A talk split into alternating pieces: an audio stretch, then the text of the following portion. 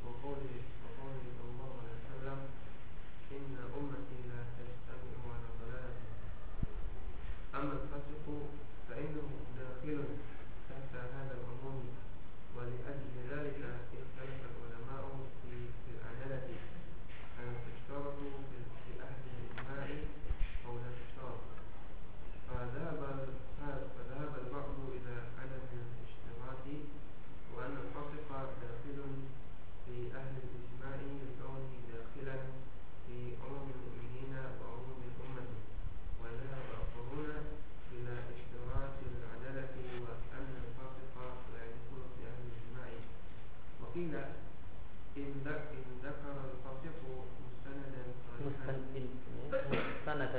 مستندا صالحا اعتد بقوله في الإجماع وإلا فلا والمسألة على كل حال محل اجتهاد ونظر. وظاهر أن الفاسق يدخل في أهل الإجماع لكونه من أهل الاجتهاد وليس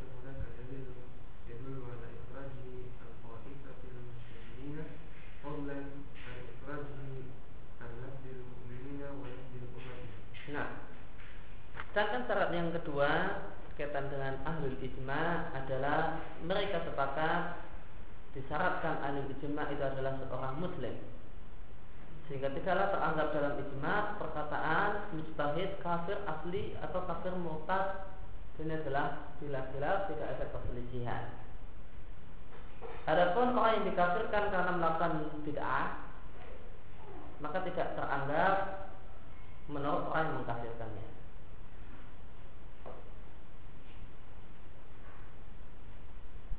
Maka menurut orang yang mengkafirkan bid'ah semacam ini dan pelakunya, maka mubtadi semacam itu tidak teranggap perkataannya. Ini karena bid'ah itu ada dua macam, bid'ah yang mengkafirkan dan bid'ah yang tidak mengkafirkan.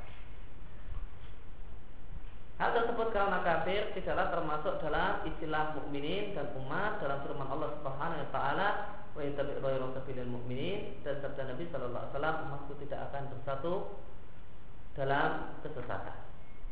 Ada pun orang fasik, ada ahli istihad, mustahid, ulama mustahid, namun fasik.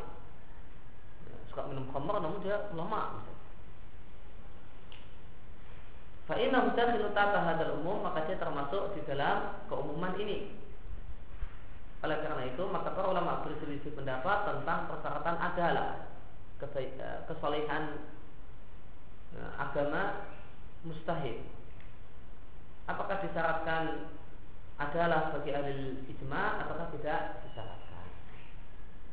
Menurut yang berpendapat disyaratkan ya, adalah untuk ahli ijma, maka fasik berarti bukan ahli ijma.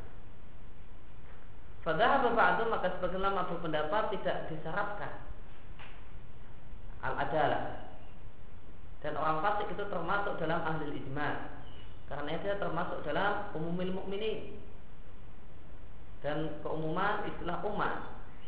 Sedangkan pendapat yang kedua berpendapat disyaratkan adalah dan sehingga orang fasik tidak termasuk dalam ahli ijma. Ada lagi pendapat yang ketiga yang merinci Indah karal fasiku mustanadan Jika orang fasik berdalil Dan ketika dia berdalil Dia menyebutkan mustanad salihan Dia menyebutkan landasan Yang saleh Landasan yang kuat maka teranggaplah perkataannya dalam ijma namun jika dia tidak bisa mengajukan landasan bagi pendapatnya dengan landasan yang kuat fala maka tidak teranggap dalam ijma. Kasih ini disebutkan tiga pendapat. Kesimpulan penulis wal masalah dan masalah ini tentang fasik itu ahli ijma atau tidak ala halin apa pun kondisinya adalah perkara yang dalam masalah istihad ya, dan masalah istihad. Nazar di sini maknanya juga istihad. Wadahir dan pendapat yang paling kuat al fasik bahasanya orang yang fasik termasuk dalam ahli ijma. Karena fasik orang fasik ini yang alim ini adalah ahli istihad dan mustahil dan tidak dijumpai dalil yang menunjukkan mengeluarkan mustahid yang fasik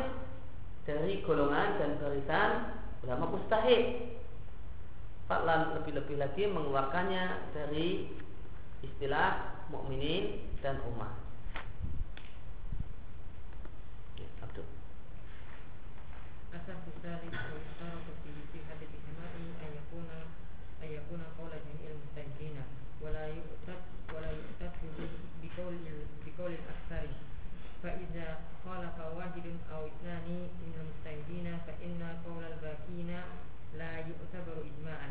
والدليل على ذلك أن لفظ المؤمنين و ولفظ الأمة عامان في الجميع. وبناء على ذلك فإن إجماع أهل المدينة وحدهم لا لا يكون حجة لأنهم بعد الأمة لا كل لا كل لا كلها. وقد حقق ابن تيمية al-qawla fi ijma'i ahli al-madinati faqala ma mulakhasuhu wa tahqiqu fi mas'alati ijma'i ahli al-madinati anna minhu ma huwa muttafaqun alayhi bainal muslimina wa minhu ma huwa qawlun qawlu jumhuri a'immatil muslimina wa minhu ma la yaqulu bihi illa illa ba'duhum. Wa dhalika anna ijma' ijma' ahli al-madinati ala arba'i maratibah al martabatul ula ma yajri majrun majrun naqli anin nabi sallallahu alaihi wasallam mislu naqluhum naqlihim mislu naqlihim li miqdari sa'i wal wal muddi wa hadha hujjatun bi ittifaqin. Al martabatu tsaniyatu al amal al qadimu bil madinati qabla qabla miqtali Utsman bin Affan radhiyallahu anhu.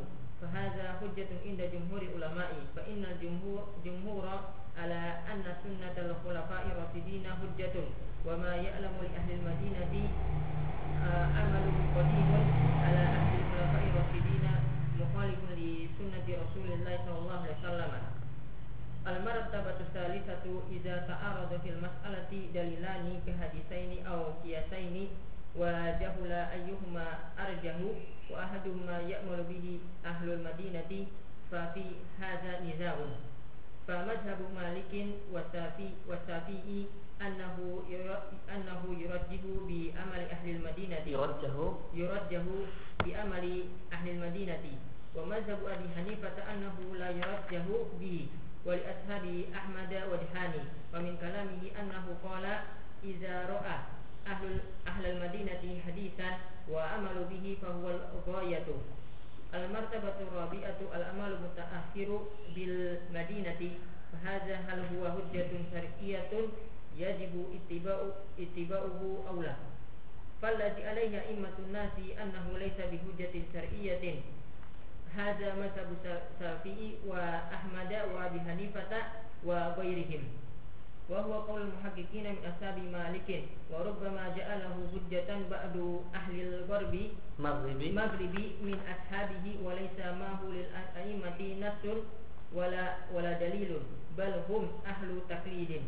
ولم ولم أرى في كلام مالك ما يجب جعل هذا. جعل هذا حجة. وهو في الموطأ إنما يذكر الأصل المجمع عليه عندهم فهو يحكى يحكي. فهو يحكي مذهبهم وتارة يقول الذي لم يزل عليه أهل العلم ببلدان ببلدنا. ببلدنا. وإذا تبين أن إجماع أهل المدينة taf- tafaw- tafawutun fihi Ha, tafawata fihi tafawata fihi ta- tafawata fihi ulima bidzalika anna qaulahum asahu aqwali ahli al-amsari riwayatan wa dirayatan. Wa annahu taratan yakunu hujjatan qati'atan wa taratan hujjatan qawiyatan wa taratan murad murajjihan lidalili murajjihan murajjihan. Murajjihan lidalili iz laysat hadhihi al-khasiyatu li min amsar muslimina. Nah persyaratan yang ketiga disyaratkan untuk absahnya sebuah ijma hendaknya kesepakatan tersebut adalah pendapat semua ulama mustahid.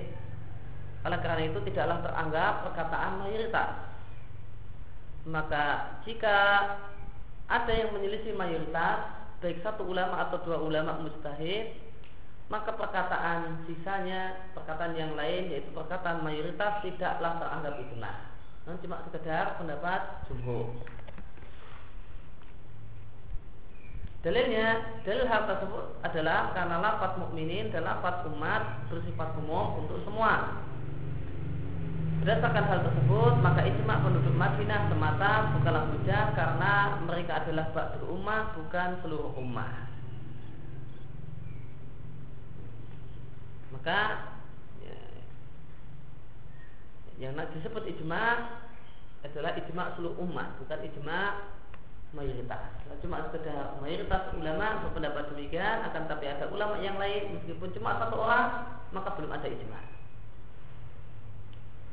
Waqat haqqaqa Ibnu Taimiyah dan Ibnu Taimiyah telah mengkaji ya, haqqaqal qaul eh, telah mengkaji pendapat tentang masalah ijma penduduk Madinah yang mulakhasuhu kesimpulannya adalah sebagai berikut.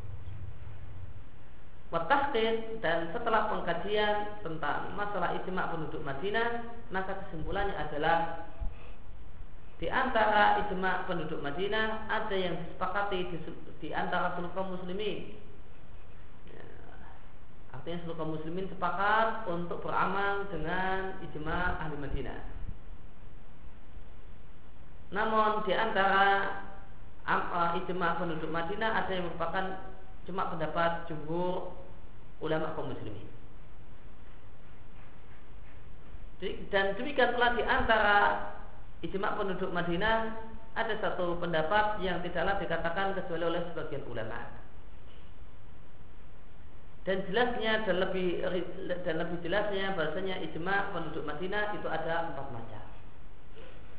Macam yang pertama adalah ijma yang yajri majran naqli yang statusnya sebagaimana nukilan dari Nabi. Semacam nukilan penduduk Madinah untuk kadar sok dan mud. Ya, untuk kadar sok dan mud. Satu sok itu seberapa mereka turun temurun punya alat dari nenek moyang kami. Inilah satu sok. Inilah satu mud. Dan mereka punya ya, maka hadza hujjatun bittifaq. Maka ijma penduduk Madinah semacam ini adalah hujah dengan sepakat seluruh ulama. Ini tadi yang dikatakan muttafaq alaih baina muslimin. Yang yang yajri majulan nakli an nabi, yang statusnya sebagaimana nukilan dari masa Nabi. Kemudian yang kedua, ijma penduduk Madinah jenis yang kedua adalah amal yang kodim. Amal kodim praktek yang sudah ada di masa silam di kota Madinah dan praktek tersebut sebelum terbunuhnya Utsman ibn Affan. Ya footnote tentang biografi sekilas Utsman, Utsman bin Affan bin Abi As bin Umayyah bin Abu Syam al-Qurasi Amirul Mukminin khalifah yang ketiga yang bergelar Dzunurain pemilik dua cahaya karena menikahi dua anak perempuan Nabi Shallallahu Alaihi Wasallam. Zawaja dia menikahi dua anak perempuan Nabi Shallallahu Alaihi Wasallam. Yang pertama Ruqayyah, kemudian Ruqayyah meninggal, kemudian Nabi nikahkan dengan putrinya Ummul Kulthum. Maka menikahi dua putri Nabi itu bukan dinikahi sekaligus, namun nikah dulu dengan yang pertama itu Ruqayyah, kemudian meninggal, kemudian nikah lagi dengan Ummul Kulthum. kalau cuma dibilang menikah eh, menikahi dua istri Nabi sebagian orang tanya masa didobel dia adalah salah satu dari sepuluh orang yang diberi kabar gembira untuk masuk surga dan dia adalah termasuk orang yang awal-awal masuk Islam beliau masuk Islam di Mekah lewat tangannya Abu Bakar setelah Abu Bakar masuk Islam kemudian dia berdakwah salah satu yang didakwah oleh Abu Bakar adalah Uthman. Dan beliau terkenal ada seorang laki-laki namun pemalu demikian juga terkenal dengan sahak dengan kedermawanan. Dia terbunuh sebagai syahid. Satu syahid ini dari Nabi Shallallahu Alaihi Wasallam. Ya, karena Nabi naik ke Uhud dan mengatakan ya, ketika itu ada Abu Bakar ada Umar dan ada Utsman kemudian Uhud berguncang maka Nabi katakan tenanglah Uhud ini yang ada di atas semua adalah seorang Nabi seorang sidik dan dua orang yang akan mati syahid. Maka ini naf bahwasanya Utsman terbunuh sebagai syahid di rumahnya sendiri ya, di satu peristiwa yang tersebut yang disebut dalam sejarah dengan istilah Yaumudar hari pengepungan rumah Utsman wafat pada tahun 35 Hijriah. Maka amal penduduk Madinah sebelum terbunuhnya Utsman ini adalah hujah menurut jumhur. Tadi disampaikan di atas. Ada juga ijma ahli Madinah yang statusnya adalah pendapat jumhur. Karena jumhur ulama mengatakan bahwa sunnah khulafa rasyidin adalah hujah. Dan khulafa rasyidin tiga khalifah itu ibu kotanya di Madinah. Ya, Abu Bakar, Umar, Utsman itu nah, ibu kotanya di Madinah Sedangkan Ali, nah, ibu kotanya dipindah ke Kufah. Maka kalau ukurannya adalah Utsman. Sebelum wafatnya Utsman. Kalau ini penduduk Madinah, maka kalau ukurnya sebelum wafatnya Utsman, ini berarti apa yang ada di Madinah adalah keputusan-keputusan khalifah. Makanya ada sunnah khulafa Rasyidin.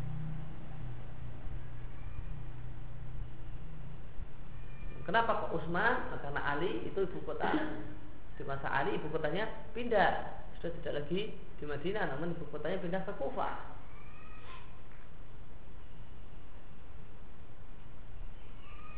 Jumhur ulama mengatakan bahasa sunnah khulafaur rasyidin adalah hujah. Bahwa yu'lam dan segala sesuatu yang diketahui itu adalah praktek sejak masa lama yang dilakukan oleh penduduk Madinah di masa Khulafa Rasyidin eh atau ulama tidak ya. Ulama dan tidaklah yu'lam diketahui bahwasanya penduduk Madinah punya praktek ya, yang itu praktek itu sudah sejak uh, dahulu kala se, uh, sejak di masa Khulafa Rasyidin dan itu menyelisih sunnah Rasulullah sallallahu alaihi wasallam. Maka ini yang pendapat jumhur. Yang pertama adalah ijma. Kemudian yang ketiga, jika terjadi pertentangan dalam satu masalah ada dua dalil yang bertentangan. Semacam ada dua hadis dan atau dua kias dan tidak diketahui manakah yang lebih kuat. Hadis yang lebih kuat dan kias yang lebih kuat. Dan kita jumpai ternyata salah satu dalil salah satu isi dalil itu dipraktekkan oleh penduduk Madinah. Ada dua hadis bertentangan nampaknya kuat semua. Oh ternyata praktek penduduk Madinah di masa salaf sesuai dengan salah satu dalil. Nah, pemilihan dan tidak. Maka ijma penduduk Madinah di sini ini diperselisihkan. Menurut Al-Imam Malik dan Al-Imam Syafi'i, oh, ternyata bukan Imam Malik, namun juga Imam Syafi'i mengatakan maka diwajibkan apa yang jadi praktek penduduk Madinah. Jika terjadi ta'arud, maka dirajihkan apa yang jadi praktek penduduk Madinah. Sedangkan Abu Hanifah mengatakan tidak bisa melakukan tarjih dengan amal penduduk Madinah. Amal penduduk Madinah, amal penduduk Madinah tidak bisa dijadikan sebagai alat untuk mentarjih. Sedangkan e, Imam Ahmad tidak punya pendapat. Yang ada ashab Ahmad, ulama-ulama mazhab Hanabilah. Dikatakan ashab Ahmad itu berarti Imam Ahmad tidak punya pendapat masalah ini. Sehingga ini cuma dibahas oleh ashab saja. oleh generasi awal ulama-ulama Hanabilah. Nah, Ashab Ahmad punya dua pendapat. Wajahan punya dua pendapat. Wajah di sini adalah pendapat ashab tidak dengan riwayat, kaul atau nas. Nah, itu istilah yang digunakan untuk pendapat imam madhab. Kalau itu pendapat ulama madhab itu diistilahkan dengan wajah. Maka wajah di sini maknanya adalah pendapat. Nah, ulama-ulama madhab Hanabilah punya dua pendapat tentang masalah ini. Mereka eh, berselisih pendapat untuk menyikapinya.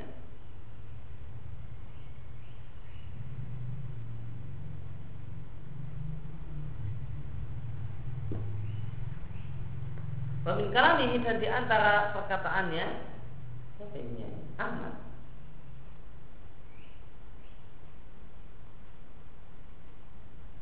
Mungkin Ahmad Al-Qal Imam Ahmad mengatakan jika penduduk Madinah berpendapat dengan satu hadis dan beramal dengannya maka itu adalah tujuan. Ini kata kata-kata kawal ini, nah ini yang ditafsirkan dengan dua pendapat ashab Imam Ahmad. Apakah maknanya merosihkan dalil dengan amal penduduk Madinah atau tidak? Kemudian yang keempat amal uh, amal yang belakangan yang ada di kota Madinah.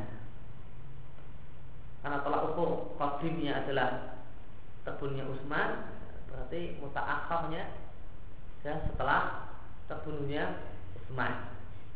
Sebelum terbunuhnya Utsman itu disebut amal kodim bil Madinah. Jadi setelah terbunuhnya Utsman disebut amal mutaakhir bil Madinah. Maka apakah ini adalah hujah syariah yang wajib diikuti apakah tidak? Maka pendapat yang dipegang oleh a'immatun nas para ulama ya, amal mutaakhir di kota Madinah bukan hujah syar'i. Inilah pendapat Imam Syafi'i, Ahmad, Abu Hanifah dan yang lainnya. Ini adalah pendapat ulama peneliti dari Ashab Malik dari ulama-ulama madhab Malik. Dan boleh jadi e, amal mutaakhir ini dijadikan hujah oleh sebagian ulama maghrib dari ashabnya Malik. Walai semahulil a'imah nafsun wala dalil akan tapi penduduk maghrib, ahlul maghrib tidaklah memiliki nas dari imam dari para imam perkataan tidaklah memiliki hujah alasan berupa perkataan imam tidak pula dalil Bahkan mereka adalah ahli taklid. Kata Syekhul Islam, walam awal dan aku tidaklah jumpai dalam perkataan Imam Malik yang menunjukkan kalau Imam Malik menjadikan amal penduduk Madinah jenis yang keempat ini sebagai hujah. Wah, sedangkan Imam Malik di Muwatta sendiri cuma menyebutkan al asal al mujma' alaih indahu. Nah, prinsip atau dasar yang disepakati ya, indahu menurut mereka atau dalil yang disepakati indahu menurut ulama penduduk Madinah bahwa maka Imam Malik cuma menceritakan pendapat ulama-ulama Madinah di zamannya. Dan terkadang dia berkomentar mengatakan walam yazal dan di dalam henti amal praktek ulama di negeri kami semacam ini. Nah, apa makna perkataan ini kan? Tidak tegas.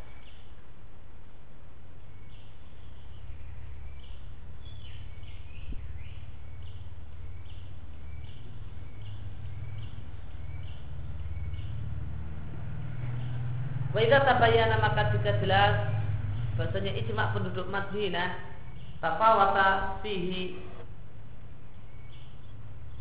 madhahibu jumhuril a'immati. Maka bertingkat-tingkat menyikapinya pendapat-pendapat jumhur ulama. Maka diketahuilah secara umum bahasanya pendapat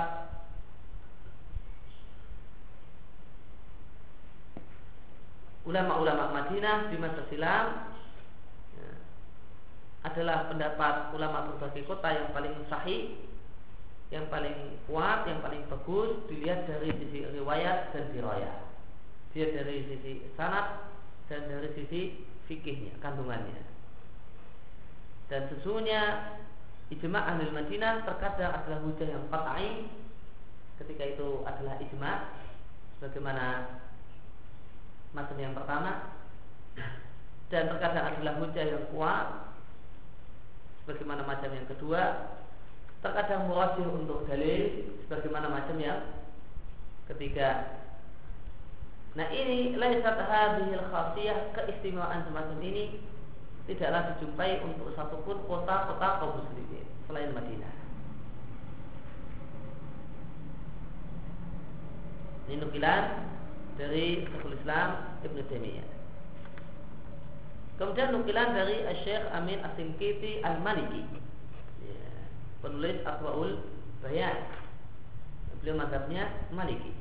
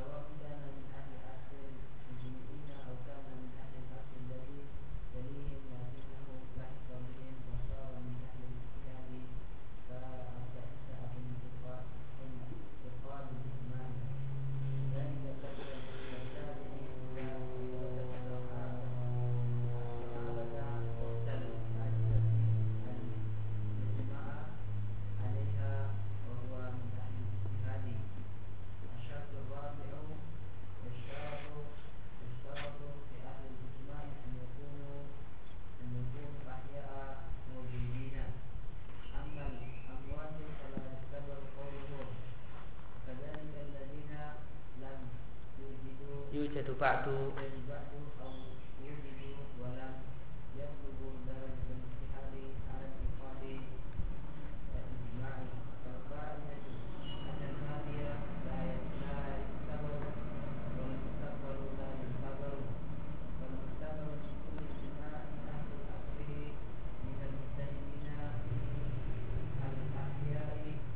Fal mutabar fi kulli ijma'in ahlu asrihi.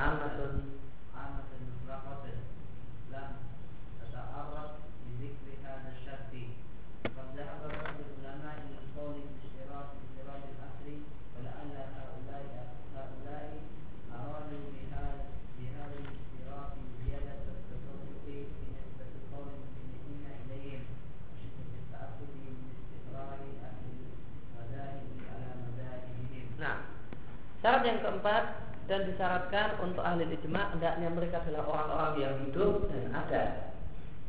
Adapun ulama mustahid yang sudah meninggal maka tidak teranggap perkataannya.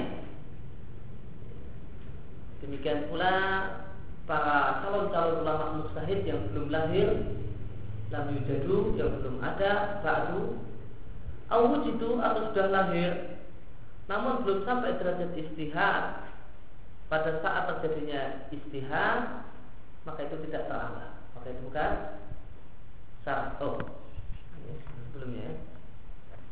Berkata Al-Amin As-Singkiti penulis Asal Bayan Al-Maliki dan beliau mazhabnya adalah Maliki. Karena beliau dari Mirutania dan Mirutania itu uh, mazhabnya Malik. Di Afrika yang tersebar dalam mazhab Malik di atas kaki anhu pendapat yang benar dari Imam Malik riwayat yang benar dari Imam Malik mengatakan bahwa ijma penduduk Madinah yang teranggap yang bisa jadi dalil adalah kesepakatan penduduk Madinah nah, ada dua syarat yang harus dipenuhi. Pertama permasalahannya adalah permasalahan yang la majalah li bukan tidak bukanlah ruang untuk beristihad yaitu masalah akidah atau masalah tata cara ibadah. Kefiatul ibadah. Yang kedua, ijma tersebut adalah ijma ayakun ayakun aminat sahabat wa tabi'in dari generasi sahabat atau tabi'in, bukan yang lainnya. Tapi tabi'in tidak terang. Karena perkataan sahabat dalam perkara lama jalan ibihi dalam permasalahan yang bukan ruang untuk beristihad itu statusnya adalah mampu. Maka Imam Malik al menyamakan dengan para sahabat adalah para tabi'in dari penduduk Madinah dalam permasalahan yang bukanlah ruang untuk beristihad. Kenapa? Karena para tabi'in ini belajar dari para sahabat. Alasannya kenapa ahli Madinah yang dimaksudkan adalah sahabat dan tabi'in? Kenapa ini jadi alasan dan tabi'in?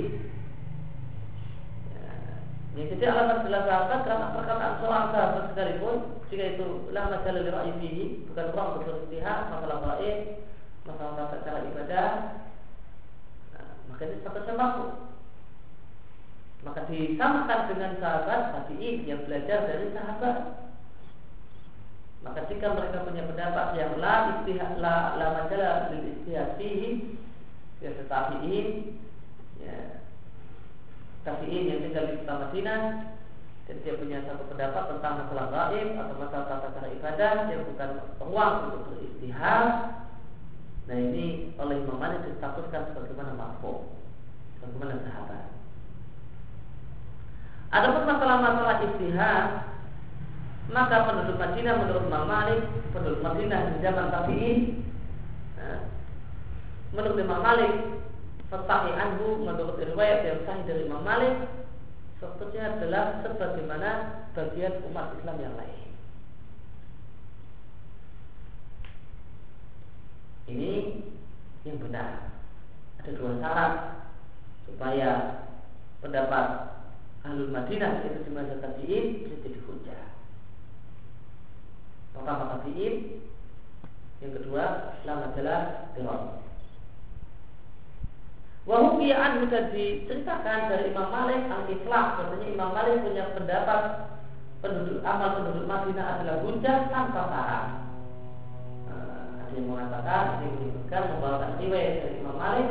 Kalau Imam Malik berpendapat amal atau amal penduduk Madinah di masa tabiin adalah hujah tanpa syarat. Itlak, mutlak, tidak pakai syarat.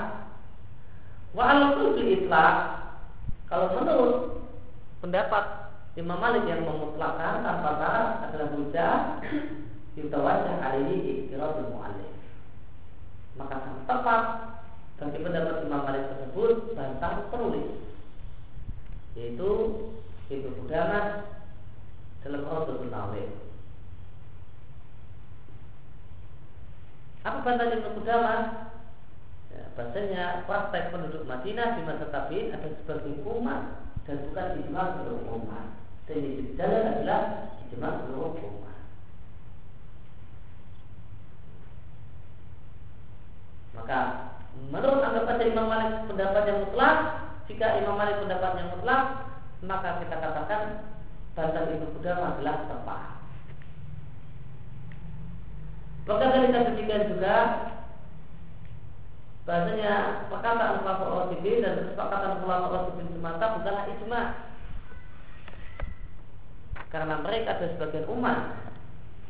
Dan yang namanya ijma adalah pendapat semua umat. Karena kata yang telah lewat bahasanya lapat mukminin dan mukminin bersifat umum. Berarti harus mencakup semua. Fala buddha artinya la buddha haruslah ina jika demikian yang dimaksud dengan sabil mukminin adalah tercakup di dalamnya semua ulama mustahil. Baik ulama mustahil tersebut terkenal ataupun tidak terkenal. Nah inilah sulitnya di antara sebab sulitnya uh, apakah ada ijma setelah masa sahabat atau tidak. Karena bukanlah syarat ulama itu terkenal. Bukan syarat ulama mustahil terus terkenal. Untuk pelosok muridnya sedikit namun uh, dia sudah sampai derajat istihad, aja ulama mustahil yang harus ikut dalam dan pendapatnya dinilai dalam masalah ini dalam satu masalah kemudian supaya supaya bisa menjadi ijma bukan syarat ulama mustahil itu harus kondang oh, gimana yang di pelosok-pelosok dan ternyata ada dan dia tidak kondang non dia adalah sudah sampai derajat mustahil mungkin di antara faktor yang menyebabkan sulitnya kita katakan ada ijma setelah masalah Meskipun kita katakan seandainya benar-benar ada, maka itu adalah hujah. Bagaimana pembahasan yang lewat. Ya, dalam kita di pertemuan yang lewat. Kalau memang benar-benar terjadi, namun mungkinkah terjadi di antara uh, sebab untuk mengatakan sulit untuk terjadi adalah ini.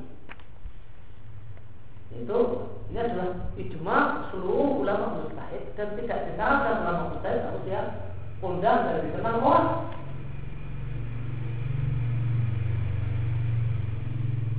Demikian setelah bukan syarat ulama sunnah harus kondang.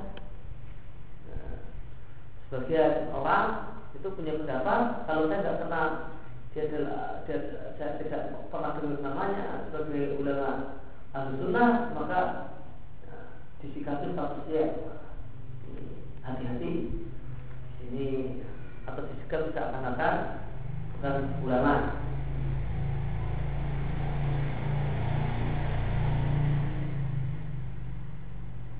Makanya kita tahu cara berpikir yang keliru karena ya, hukum asal seorang muslim itu adalah agama uh, hukum asal seorang muslim itu baik agamanya apalagi dia adalah seorang ahli ilmi maka hukum asal ahli ilmu adalah nanti kalau lebih tazkiyah adalah udul hamalah hadal ilm min kulli khatfin udulu.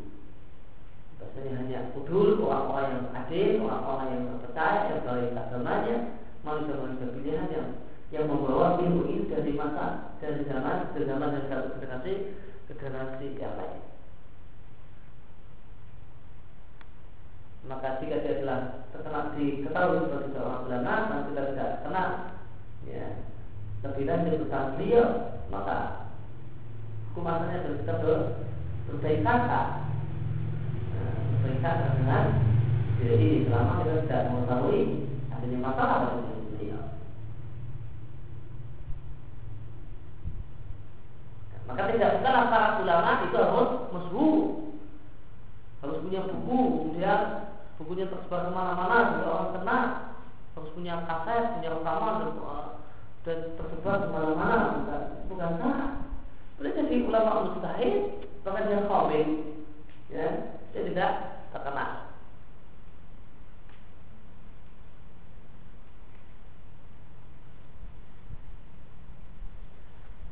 Fala buta idan min dukul jamil mujtahidin. Maka yang disebut ijma itu harus tercakup di dalam semua ulama mustahil. Baik ulama mustahid tersebut kondang ataupun tidak kondang. Baik dia adalah termasuk orang yang hidup di masa orang-orang yang orang-orang yang mengadakan ijma apakah dia adalah dari generasi ala diyalihim setelah mereka akan tapi dia ini berjumpa dengan mereka dan jadilah dia ulama ijtihad pada saat terjadinya ijma.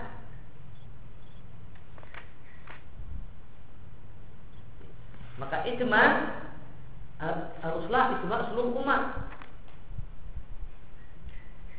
Seluruh ulama mustahid yang ada pada saat terjadinya ijma. Seluruh ulama mustahid yang ada pada saat terjadinya ijma. Yang boleh jadi adalah yang generasi bawahnya. Kalau dia dari sisi usia, dia dari sisi usia, orang ini misalnya baru balik 15 tahun, sudah terjadi pertemuan ijma, itu orang-orang yang kumpul itu adalah angkatan sebelumnya, angkatan umur-umur ratusan tahun semua. Ini ada orang yang statusnya generasi di bawahnya. Umur 15 tahun mungkin sudah ulama mustahil. Maka meskipun dia adalah generasi di bawahnya ketika pada saat terjadinya ijma orang ini harus dianggap tidak disyaratkan adalah satu generasi. Namun yang, yang jadi syarat adalah semua orang yang jadi ulama mustahil pada saat terjadinya ijma itu semuanya harus ijma. Semuanya harus sepakat tidak disyaratkan harus satu level, satu generasi, ya, kurang lebih ya ada satu pantaran usianya ya. Boleh jadi statusnya adalah anak atau cucu dari ulama-ulama yang senior. Dan ketika itu, ulama muda ini sudah sampai terjadi dia dalam usia yang sangat sangat belia, maka ketika untuk mau disebut ijma semuanya sepakat termasuk dia.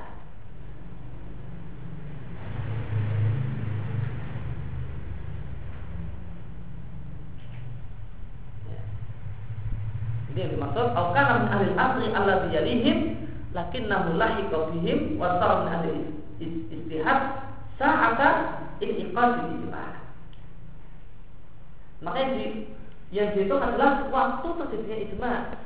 Semua ulama mustahid yang ada pada saat waktu terjadinya ijma itu semuanya harus ijma. Untuk supaya bisa disebut ijma. Contohnya adalah tabi'in. Ada berjumpa dengan sahabat. Waktu bisa pada saat terjadi kejadian yang disepakati. Dan dia adalah termasuk ahli istihad. Nah, tapi dapat tabi'in ini dihitung agar bisa disebut istihad.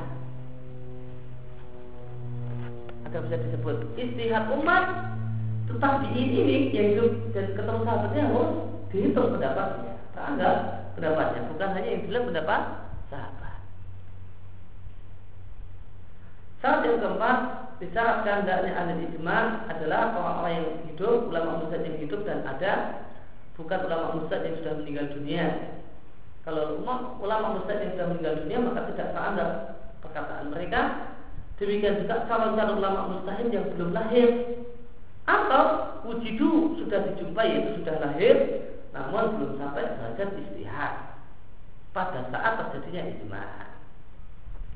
Maka berkaitan dengan hari ini ada kaidah Anal mati la yuktada Yang sudah lewat, ya, yang sudah mati Tidak teranggap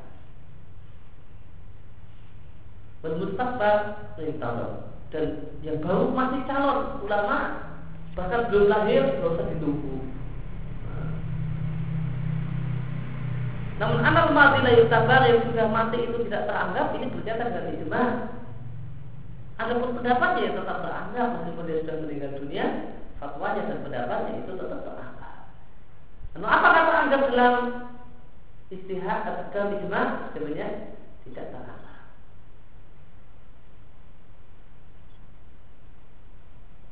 Falmutabar maka yang jadi tolak ukur dalam setiap ijma adalah ahlu asrihi Orang-orang yang hidup di masa itu dari kalangan ulama mustahid yang masih hidup dan ada dan tercakup di dalamnya adalah orang yang hadir dalam pertemuan dan yang tidak mengikuti pertemuan para ulama mustahid dalam zaman itu. Makanya teranggap oh ini diundang nggak datang, maka uh, dia punya pendapat yang berbeda dengan apa yang disepakati, maka pendapatnya tidak teranggap. Tidak, tetap teranggap. Misalnya dianggap kita bayangkan kumpul semua ulama mustahid di satu masa, ada yang diundang enggak datang, tapi dia gaib. Kemudian ini hasil pertemuan ini sepakat A, ternyata yang enggak datang itu B. Apakah teranggap khilafnya? Jawabannya apa? Teranggap. Apakah terjadi ijma? Tidak terjadi ijma. Ya, karena yang jadi tolak ukur adalah semua yang ada al asri bukan al hadir non al asri. Jika dia adalah ulama mustahil yang hidup di masa itu di saat itu maka dia teranggap baik dia hadir memenuhi undangan pengumpulan ulama mustahil ataukah tidak.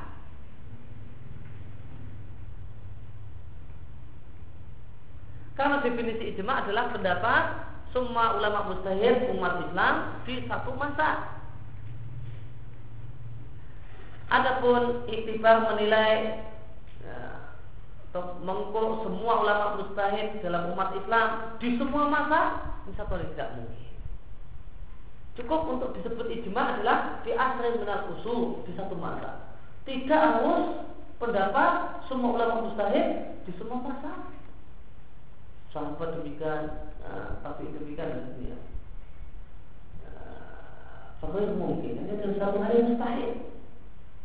Di anak dari karena mempersyaratkan itu harus di semua masa menyebabkan tidak ada ketika kita tidak bisa mengambil manfaat dengan ijma sama sekali. Seandainya orang itu berpendapat yang namanya ijma adalah kesepakatan seluruh ulama mustahil umat Islam di semua masa ini pembahasan ijtihad tidak perlu ada. Pembahasan ijtihad tidak perlu ada. Jangan-jangan bisa ada ibu pendapat lain. Nah, nanti semuanya jangan-jangan bisa masih ada. Ulama yang belum lahir sekarang masih ya, baru jadi bayi masih di kandungan jangan-jangan nanti punya pendapat berbeda. Nah, kalau definisinya harus nah, ulama mustahil di sepanjang masa Wetata dan berkaitan arah dengan persyaratan nomor empat ini adalah persyaratan ingkiratul asar. Berakhirnya masa. Apakah di antara syarat ijma ya, Berakhirnya masa? Para ulama yang beristihad dengan matinya semua mereka Apakah dengan berlalunya masa yang lama? Atas ijma mereka. Ya, Kemarin sehingga apa yang dimaksud dengan infiradul asal? Itu ketika semua ulama mustahid anggap aja bayangkan, cuma bayangkan aja. anggap aja semua ulama mustahid itu kumpul di suatu tempat dan mereka beristihad, nah, kemudian mereka sepakat ah, setelah itu bubar. Nah, apakah untuk disebut ijma itu ketika mereka kumpul dan semua sepakat mengatakan A ah, itu ijma apakah nunggu. Ijma itu sampai mereka bubar pulang mati semua dan tidak ada yang mengubah pendapatnya. Ya, maka jika dikatakan syarat sah ijma adalah insyaallah atau maka ketika terjadi kesepakatan itu belum dikatakan ijma. Kumpul semua sepakat A itu belum dikatakan ijma. Kalau ijma setelah kumpul semua mengatakan A, bubar dan mati semua, nggak ada yang mengubah pendapatnya. Nah, setelah mati semua, baru dikatakan terjadilah ijma. Itu menurut lama yang mempersyaratkan ingkiradul asal. Jadi pendapat jumhur dan pendapat yang benar tidak disyaratkan ingkiradul asal. Bahkan ketika semua orang berkumpul, ulama muslim kumpul dan mereka sepakat berpendapat A, maka begitu bubar terjadilah ijma. Dan setelah beberapa ada yang mengubah pendapat, maka ini adalah pendapat yang menyelisih mak tidak terangkat.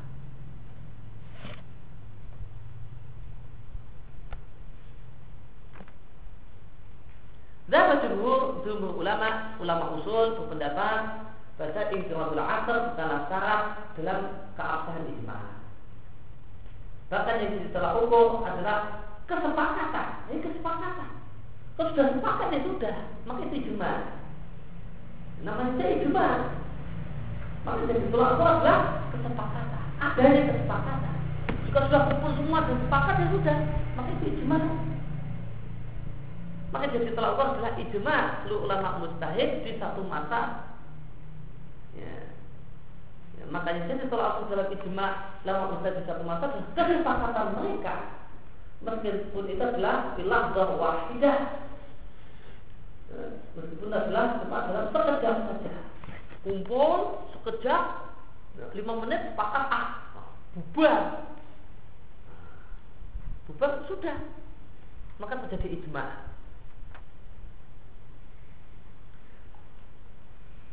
Fala yustarat maka tidaklah disyaratkan hendaknya berlalu setelah mereka bersepakat satu waktu tertentu, satu yang agak lama. Tentang Iqra'ul Asr ada yang mempersyaratkan harus mati sampai mati semua dan ada yang mempersyaratkan apa? Murur zaman tawil. Kumpul semua kemudian sepakat A, bubar setahun lah misalnya. Setahun kok peserta dan ulama-ulama mustahil tadi tidak ada yang mengubah pendapatnya. Oh, setahun e, berlalu setelah kesepakatan tidak ada perubahan fatwa, tidak ada perubahan pendapat. Ah, baru setahun tahun baru dikatakan ada ijma. Itu yang yang kewajiban asal. Yang benar tidak ada persyaratan.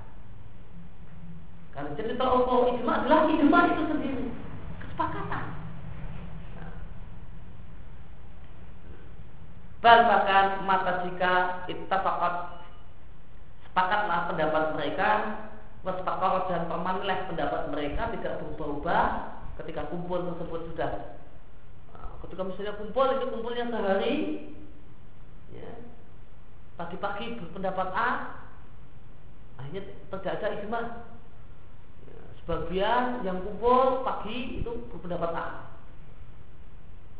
Tapi kok ternyata sorenya istakarat sudah dia timbang-timbang lagi sudah milih pendapat yang lain yang menyepakati B.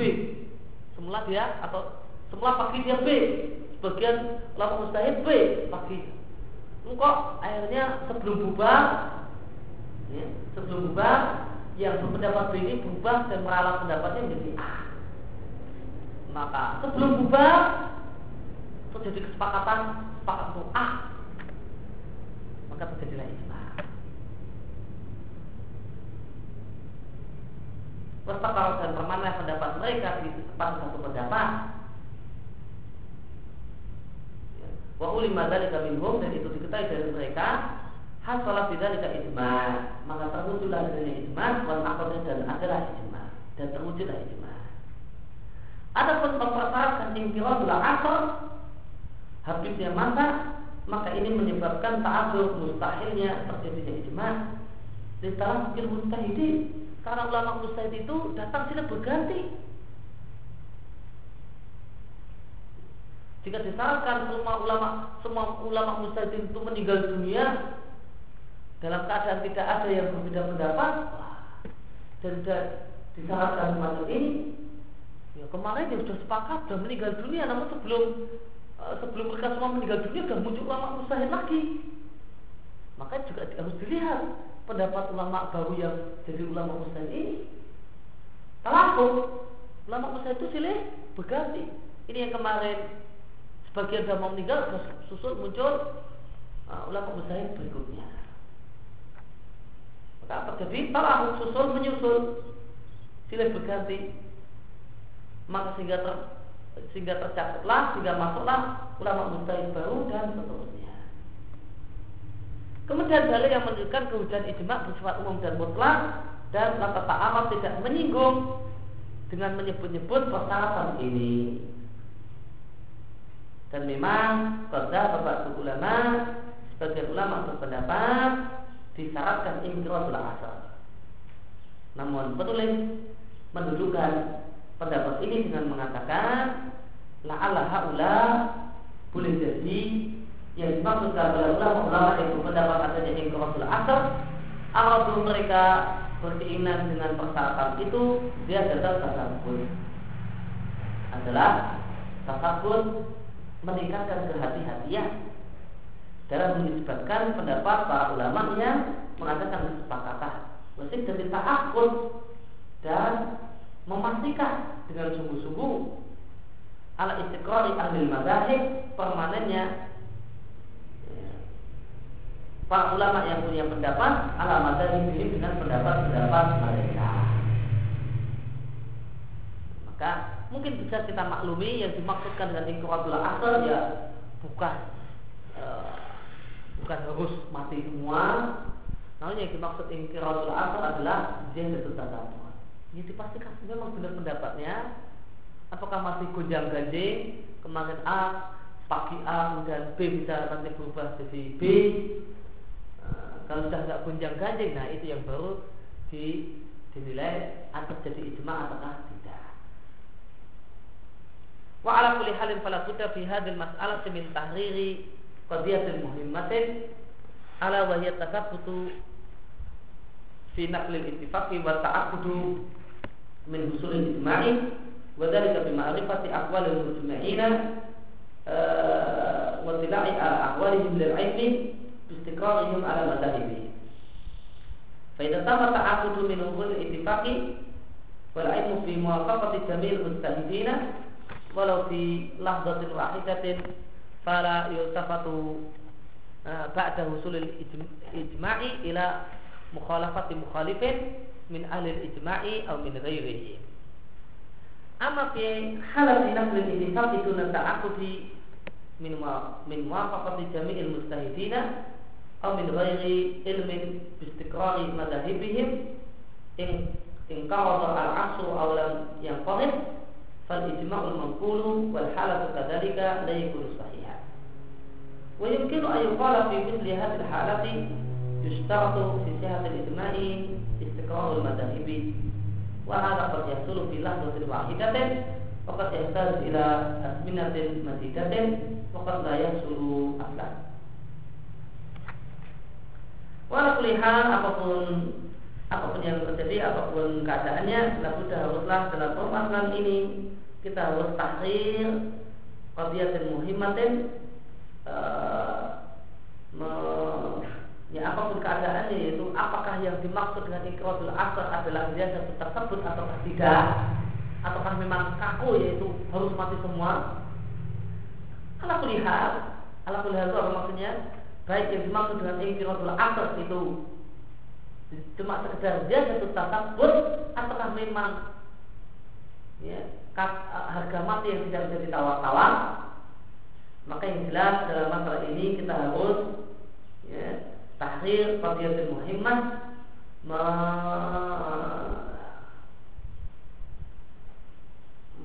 menegaskan satu permasalahan yang sangat penting yaitu adanya kewajiban untuk dalam nukilan ijma wa ta'akud dan adanya pemastian tentang terjadinya ijma caranya dengan mengetahui pendapat para ulama yang berijma dan mengetahui keadaan mereka lil ilmi supaya kita tahu bahasanya mereka permanen atau baku dalam pendapat-pendapat mereka. Faedah sama maka jika telah sempurna atau akut e, penegasan, pematian, terjadinya itifak dan telah diketahui e, bimuafaqah jamil mujtahidin semua ulama mujtahid itu muafaqah setuju meskipun dalam satu e, satu kejap saja kalau tapat maka tidaklah perlu ditolak, itu tidak perlu diperhatikan. Setelah terjadinya ijma, maka kita tidak perlu menolak mukhalafah mukhalif. Ya. Perselisihan, penyimpangan atau perubahan pendapat yang dilakukan oleh orang yang menyelisih ijma. Baik perubahan pendapat tersebut min ahli ijma dari ulama ya, yang mengadakan ijma ataupun yang lainnya. Adapun pada saat kondisi terdapat nukilan ijma tanpa pemastian apakah semua ulama mustahil setuju.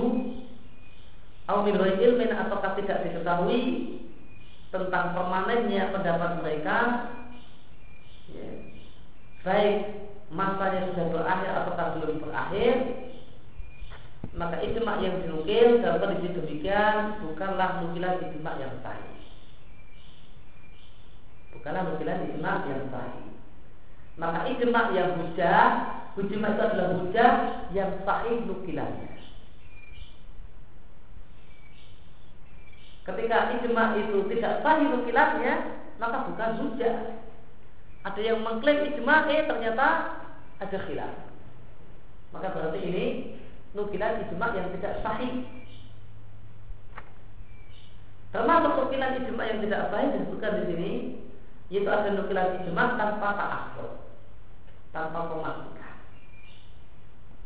Ternyata dianggap bahasanya si A ini setuju dengan ijma, ternyata si A tersebut tidak setuju. Ya, jika si A ulama A ini setuju dengan pendapat ini, eh ternyata tidak. Maka tidak ada salah. Maka ini adalah nukilan ijma yang tidak benar. Wajib maka mungkin kita katakan dalam kondisi semacam ini disyaratkan untuk absahnya ijma kita syaratkan istiqrarul madhahib permanennya pendapat. Sudah tidak berubah-ubah.